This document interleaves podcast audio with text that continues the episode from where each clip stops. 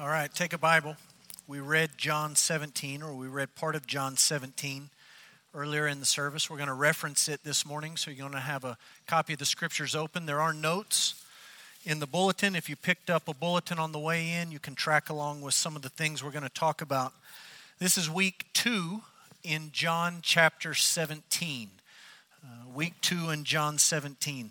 This is the tail end of what Bible scholars call the farewell discourse. It runs from John 13 through 17. It's called the farewell discourse because Jesus is saying farewell. He's saying goodbye to his disciples, to the small group of men that he spent the last several years teaching and mentoring and sending them out on various missions. Jesus is now saying goodbye to them. It's all at the Passover.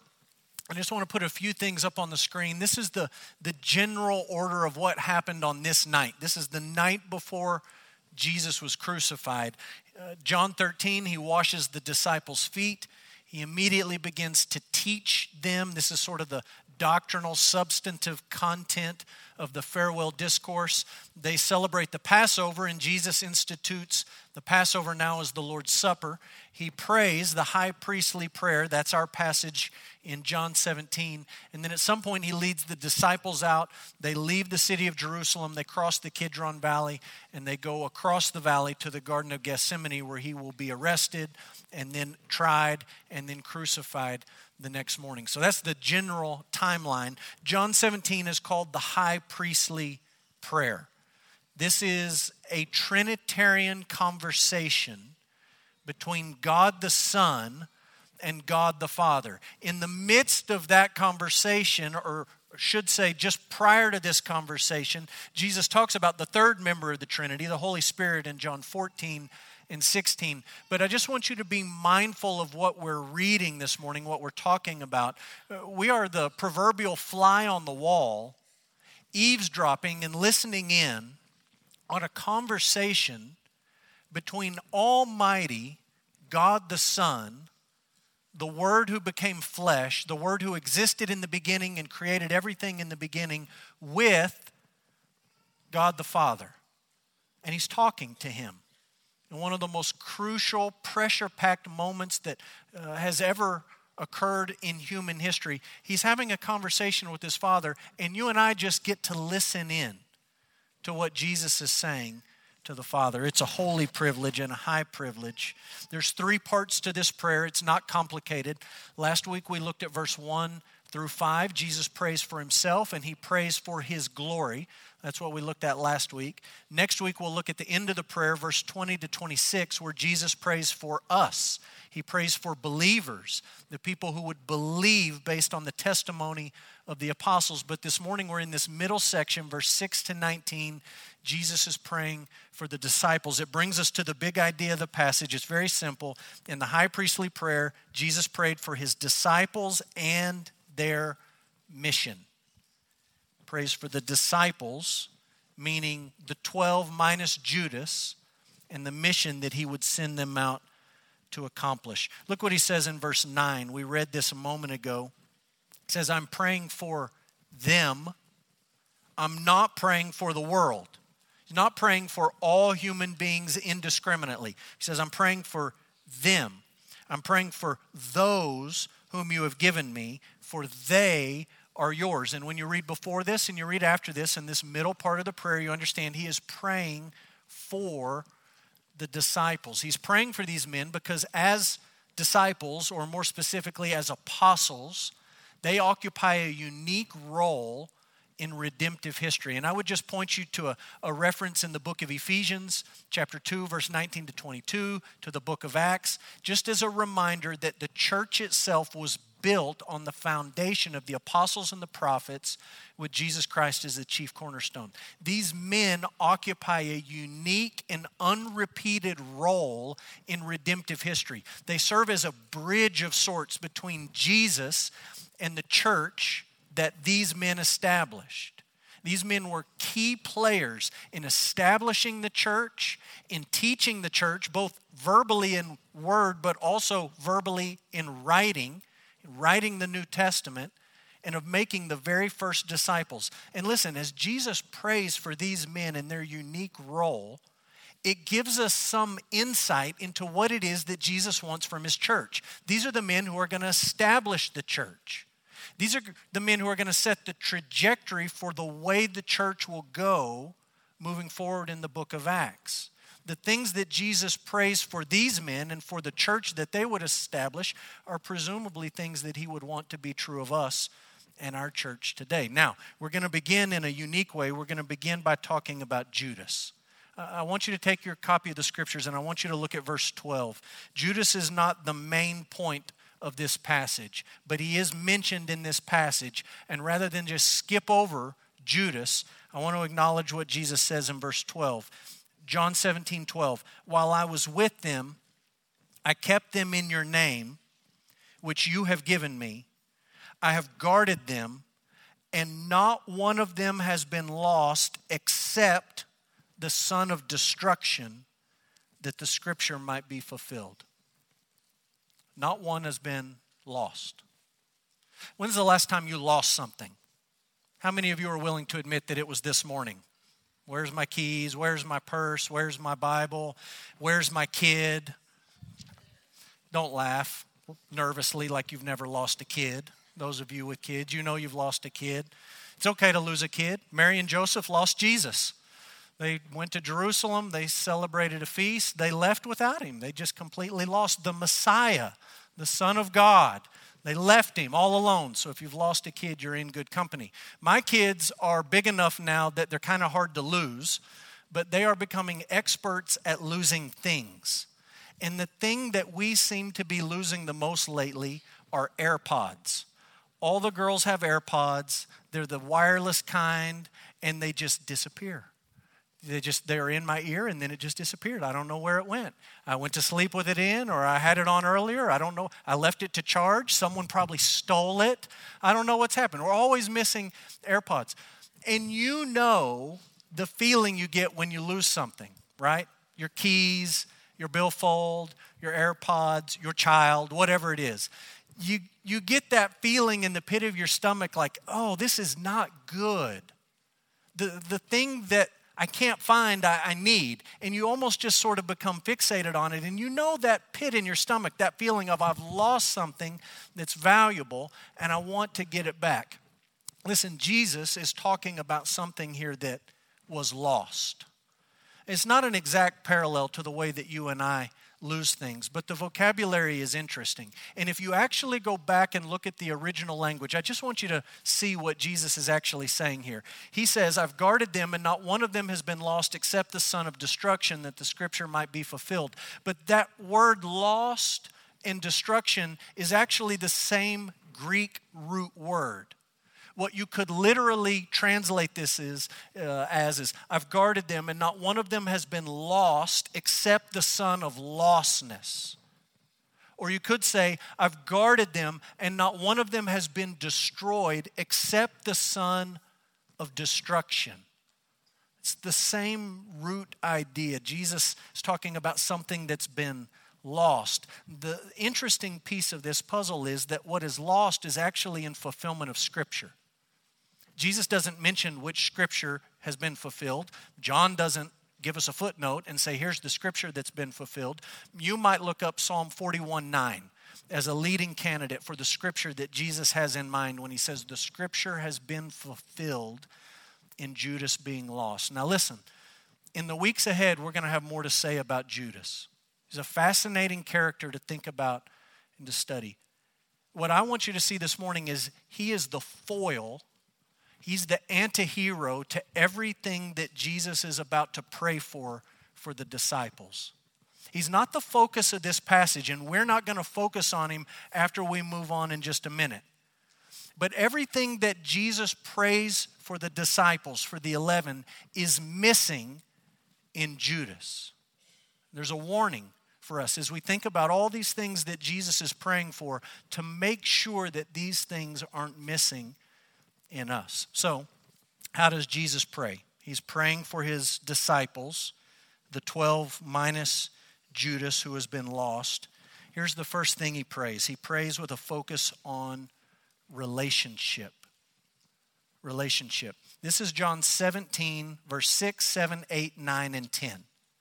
Everything he says in verse 6 to 10 centers on the idea of relationship. Jesus is not interested in these men merely holding a title apostle, disciple, pastor. He's not interested in these men only fulfilling a function or carrying out a, a job description. He actually wants these men to have a genuine relationship with Almighty God. There's a difference. There's a difference in having a title and carrying out a function and actually having a genuine relationship. And Jesus is praying about that relationship. He, just kind of weaves in and out in this prayer, and he talks about this relationship from several different perspectives. There is a divine perspective to the relationship that Jesus is talking about here. Look what he says in verse 6. He says, I've manifested your name to the people whom you gave me out of the world. Yours they were, and you gave them to me. They've kept your word. Jesus is saying, These people belong to you, God the Father, before you ever gave them to me, before they ever knew me, before they ever met me. They were your people. Jesus talks about this in John 6. I've given you some verses. You can go back and look at this idea that God has a people, that He knows a people. Paul describes it this way in Ephesians chapter 1. He says, Even as He, that's God the Father, chose us in Him, that's God the Son, Jesus, He chose us in Jesus before the foundation of the world, that we should be holy, blameless before Him.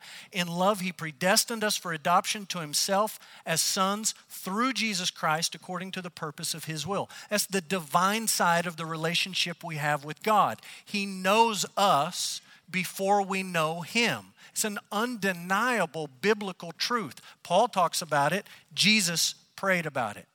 He's praying for the disciples, and he says, These people were yours before you ever gave them to me.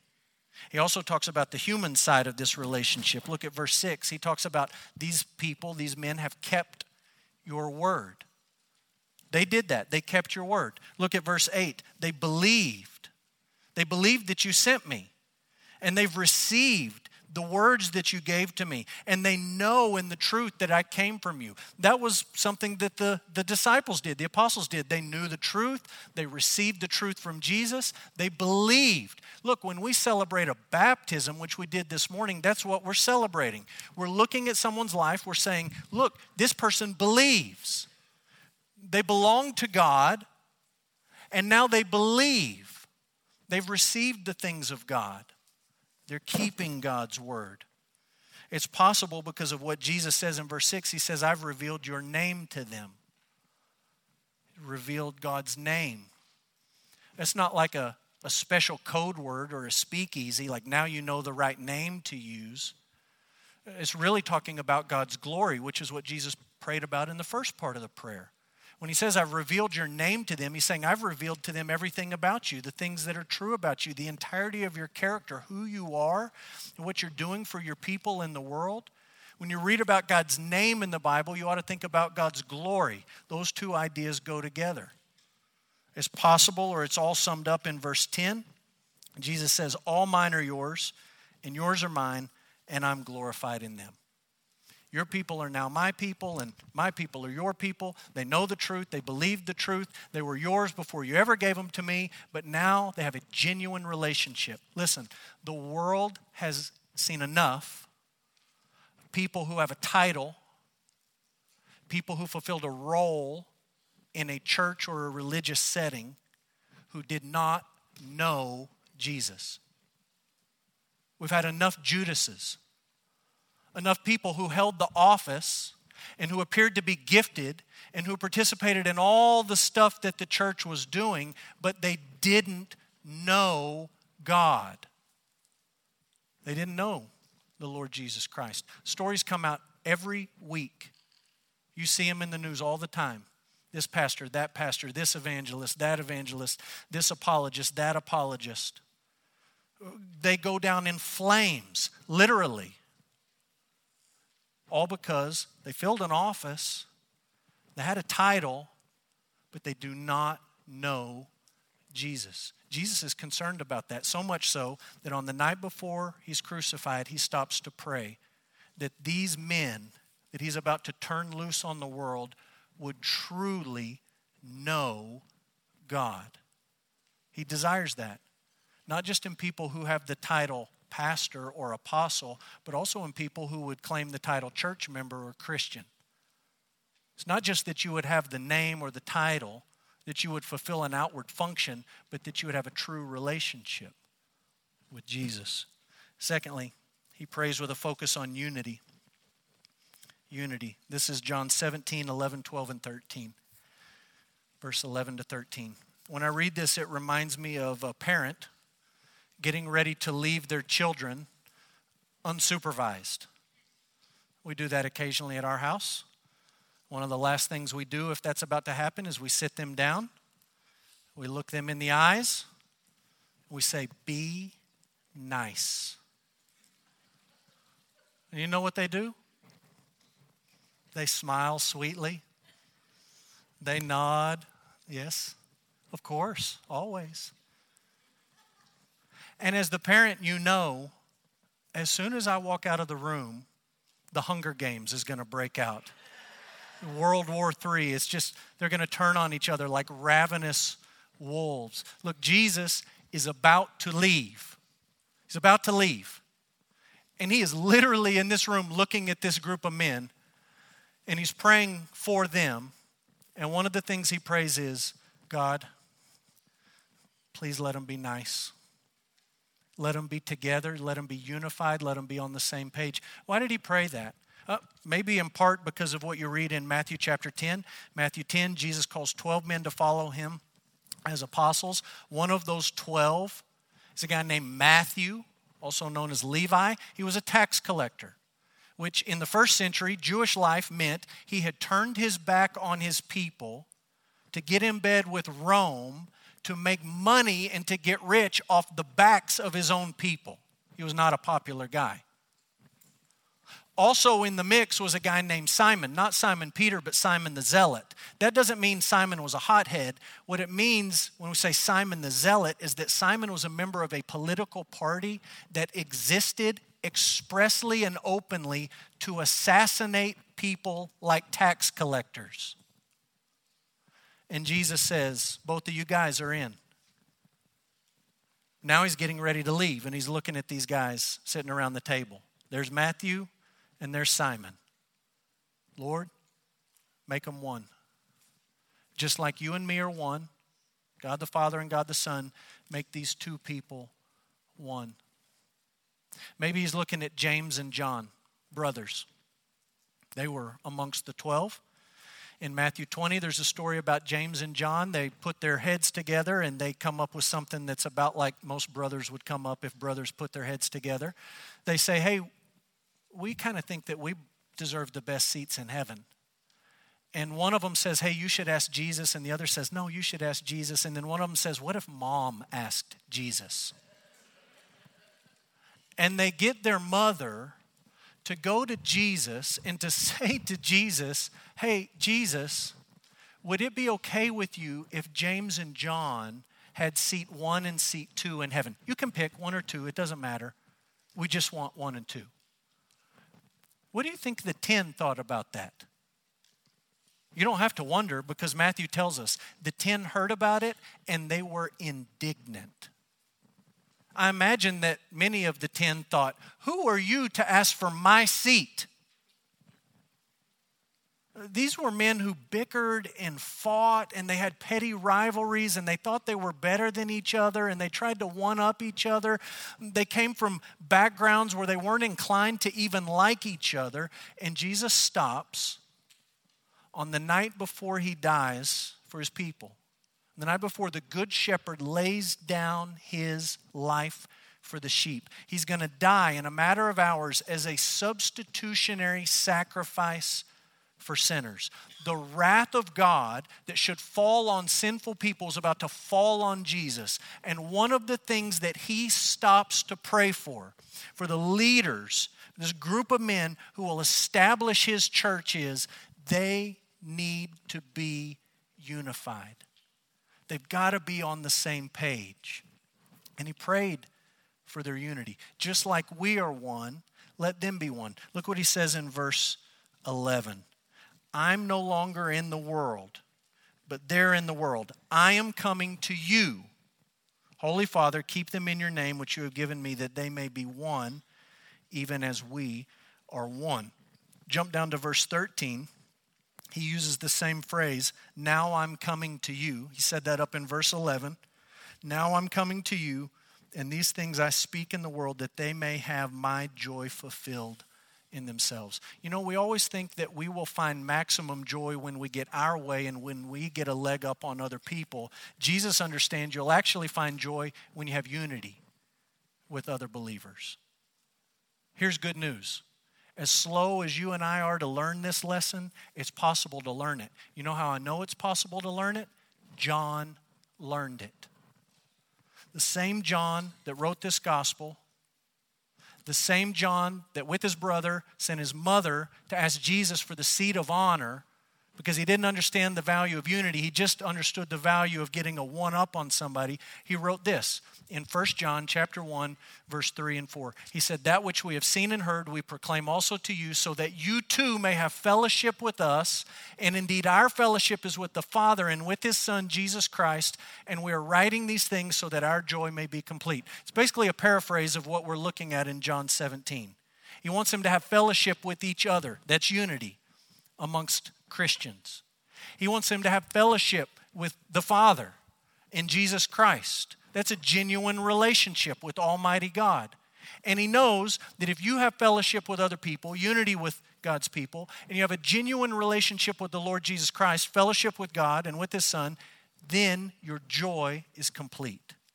Jesus is praying about it, prays that they would be unified. Thirdly, Jesus prayed with a focus on protection protection. Look what he says in verse 14 and 15. I've given them your word, and the world has hated them because they are not of the world, just as I'm not of the world. I do not ask that you take them out of the world, but that you keep them from the evil one. There's really two requests there protect them from the hatred of the world and protect them from the attacks of the evil one. Jesus understood that while he was on the earth, he provided some measure of cover for these men. Right? The hatred of the world was largely directed towards Jesus. He was the leader. The attacks of the enemy were not exclusively directed towards Jesus, but they were largely directed towards Jesus. He provided some measure of cover. But as he's prayed already, he's leaving. He's going away. So he says, Father, protect them from the hatred of the world and protect them from the attacks of the evil one. Uh, you see this kind of dynamic at play in sports sometimes. I'll show you a picture. How many of you have ever heard of these guys? Right? Pretty good basketball players. Michael Jordan and Scottie Pippen. They win an NBA championship in 1991. They win an NBA championship in 1992. They win an NBA championship in 1993. They look unbeatable. Then Michael Jordan says, I'm going to go play baseball. And everyone says, well, they still got Scottie Pippen. That's half the duo. I mean, he was there for all those other titles. Michael Jordan left, they still had Scottie Pippen. They were okay. But when Batman leaves, suddenly Robin's driving the Batmobile. Scottie couldn't drive it. They didn't win any NBA championships when Michael Jordan was gone. But when he came back, they started winning titles again. 96, 97, 98. That's sort of the dynamic at play. Jesus is leaving, right? The hatred of the world and the attacks of the enemy that he has been bearing the brunt of are now going to fall on his disciples. And he prays about that. He knows it's going to be difficult. He says, Look, I'm not asking you to take them out of the world, but the world's going to hate them. And the enemy is going to attack them. And it doesn't take long in the book of Acts for you to see this play out in real time. In fact, it's Peter and John who are initially hauled in in front of the same thugs that had Jesus hung on a cross, and they are told to quit preaching about Jesus. Uh, Acts chapter 4. They called them and they charged them not to speak or teach at all in the name of Jesus. But Peter and John, two of the men in this room, two of the men Jesus prayed for, that God would protect them from the hatred of the world and from the attacks of the, the enemy. Peter and John answered them, Whether it's right in the sight of God to listen to you rather than to God, you must judge. We cannot speak of what we've seen and heard. We have to talk about it. We can't shut up. Do what you need to do, but we're going to talk about Jesus. As soon as they said that, they let him go with a lot of nasty threats. These guys, Peter and John, gathered together with their church family and had a prayer meeting they opened the prayer meeting acknowledging that God was completely sovereign over all things, even the crucifixion of his son. They asked that God would grant them boldness to do what he'd commanded them to do.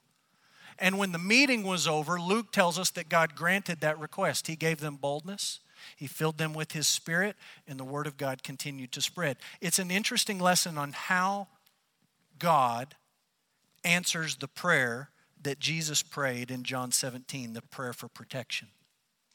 He did not protect Peter and John and the rest of the apostles from persecution. He did not keep them from all of the attacks of the enemy, but he gave them strength when the persecution came and the hatred came and the enemy attacked. He gave them strength so that they didn't crumble underneath the pressure. In 2021, not any of us should live under any illusion that God will spare us persecution. Do not live under that illusion. Please do not live under the illusion that God will never let the enemy tempt you or attack you. He is prowling around like a roaring lion seeking people to devour. It's not a matter of if, but it's a matter of when you experience the hatred of the world and the attacks of the enemy, then you rest confidently in the fact that Jesus prayed that God would sustain his people through that hatred and through those attacks. Lastly, Jesus prayed with a focus on the mission. Focus on the mission. Look at John 17, 16, 17, 18, 19. Jesus says, They're not of the world just as I'm not of the world. Sanctify them in the truth. Your word is truth. Underline that phrase sanctify them in the truth. Verse 18, As you sent me into the world, so I have sent them into the world. Verse 19, For their sake I consecrate myself that they also may be sanctified in the truth. There's that phrase again sanctified in the truth. Sanctified in the truth. Verse 17, sanctified in the truth. Verse 19, right in the middle, verse 18, Jesus tells you why he's praying that you would be sanctified or set apart in the truth. It's because just like he was sent into the world, you have been sent into the world. Sanctify them in the truth. Set them apart in the truth because I'm sending them into the world.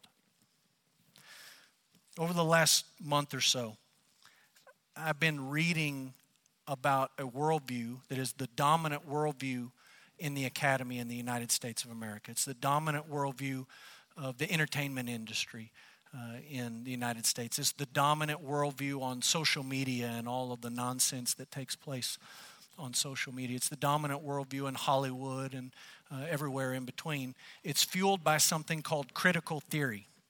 And I've been reading books about people who are critical of critical theory, anti critical theory, and I've been reading books by people who think this is the greatest thing ever and uh, taking all of this in. This is, the, this is the worldview that is behind the entire LGBTQ plus movement it's the worldview that's behind cancel culture. If you don't agree with us, we're going to silence you and shame you.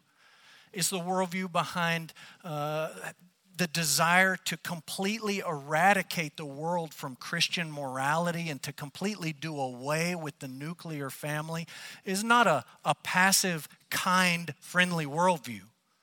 It is a worldview that hates Christians.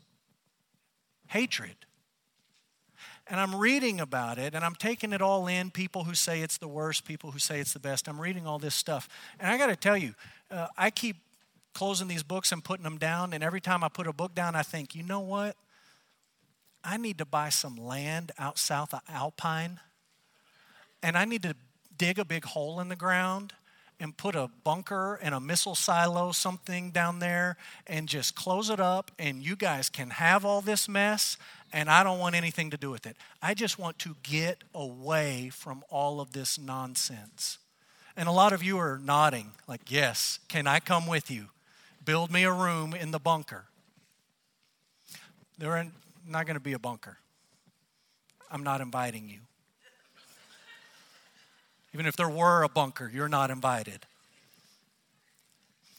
Jesus didn't tell us to bunker or hunker or withdraw or to pull back. He prayed on this night that his followers would be sanctified in the truth. Prayed it twice. Jesus prays something twice. You better listen. Sanctify them in the truth set them apart in the truth of the gospel because just like he was sent into the world, he has sent you into the world. You understand these men in this room? They faced the exact same temptation to pull back and withdraw from the Roman Empire. Have you ever read about the Roman Empire? It's a nasty, ungodly, idolatrous, wicked, disgusting place on so many levels. And the apostles were no different than you and me if you're a faithful follower of the Lord Jesus Christ. They looked around their day and age and they said, I don't belong here. I don't want anything to do with this mess. And they faced the temptation to say, let's just pull back. Let's just withdraw. Let's just try to get away from all of that nonsense. That was not the mission. This is the mission John 20, 21. Jesus said to them, again, again. He said this in John 17 that he was sending them into the world. Now he says it again Peace be with you. As the Father has sent me, even so I am sending you. We've been sent. We've not been called to withdraw and build bunkers. We've been called to be salt and light, which requires getting out of the shaker and turning the lights on. Matthew 28, Jesus said, Go and make disciples of all the nations. Go, do it. Mark 16, Jesus said, Here's the mission proclaim the gospel to all of creation. Don't pull back and create your own little Christian bubble. Go and tell every part of creation the good news of the gospel. Luke 24, Jesus said, I want you to go to all the nations and I want you to tell them about the importance of repentance and the promise of the forgiveness of sins. Go. Tell all the nations this news. Acts 1, verse 8. Jesus said, You're going to be my witnesses in Jerusalem, Judea, Samaria, and to the ends of the earth. Not out south of Alpine in your bunker, to the ends of the earth. He sent us. He's not called us to pull back and to withdraw, but He's given us a mission.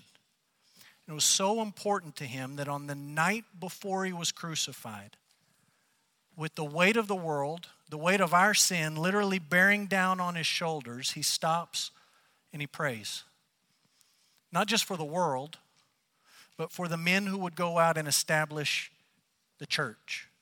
Essentially, he's praying for the church. What does he want it to look like? It's a very simple prayer. He wants the people who go out and lead this new movement and join this movement to have a genuine relationship with God. Not just to have a title, but to have a genuine relationship. He wants these people to be unified because he knows we come from a lot of different backgrounds, we have different ideas about different things, but he wants us to find our unity in the gospel. He prayed for our protection. Not that we would never face the hatred of the world or not that we would uh, never face the attack of the enemy, but that we wouldn't crumble when we face it. And he prays for the mission. Not that we would silo up and hunker down, but that we would be sent with good news.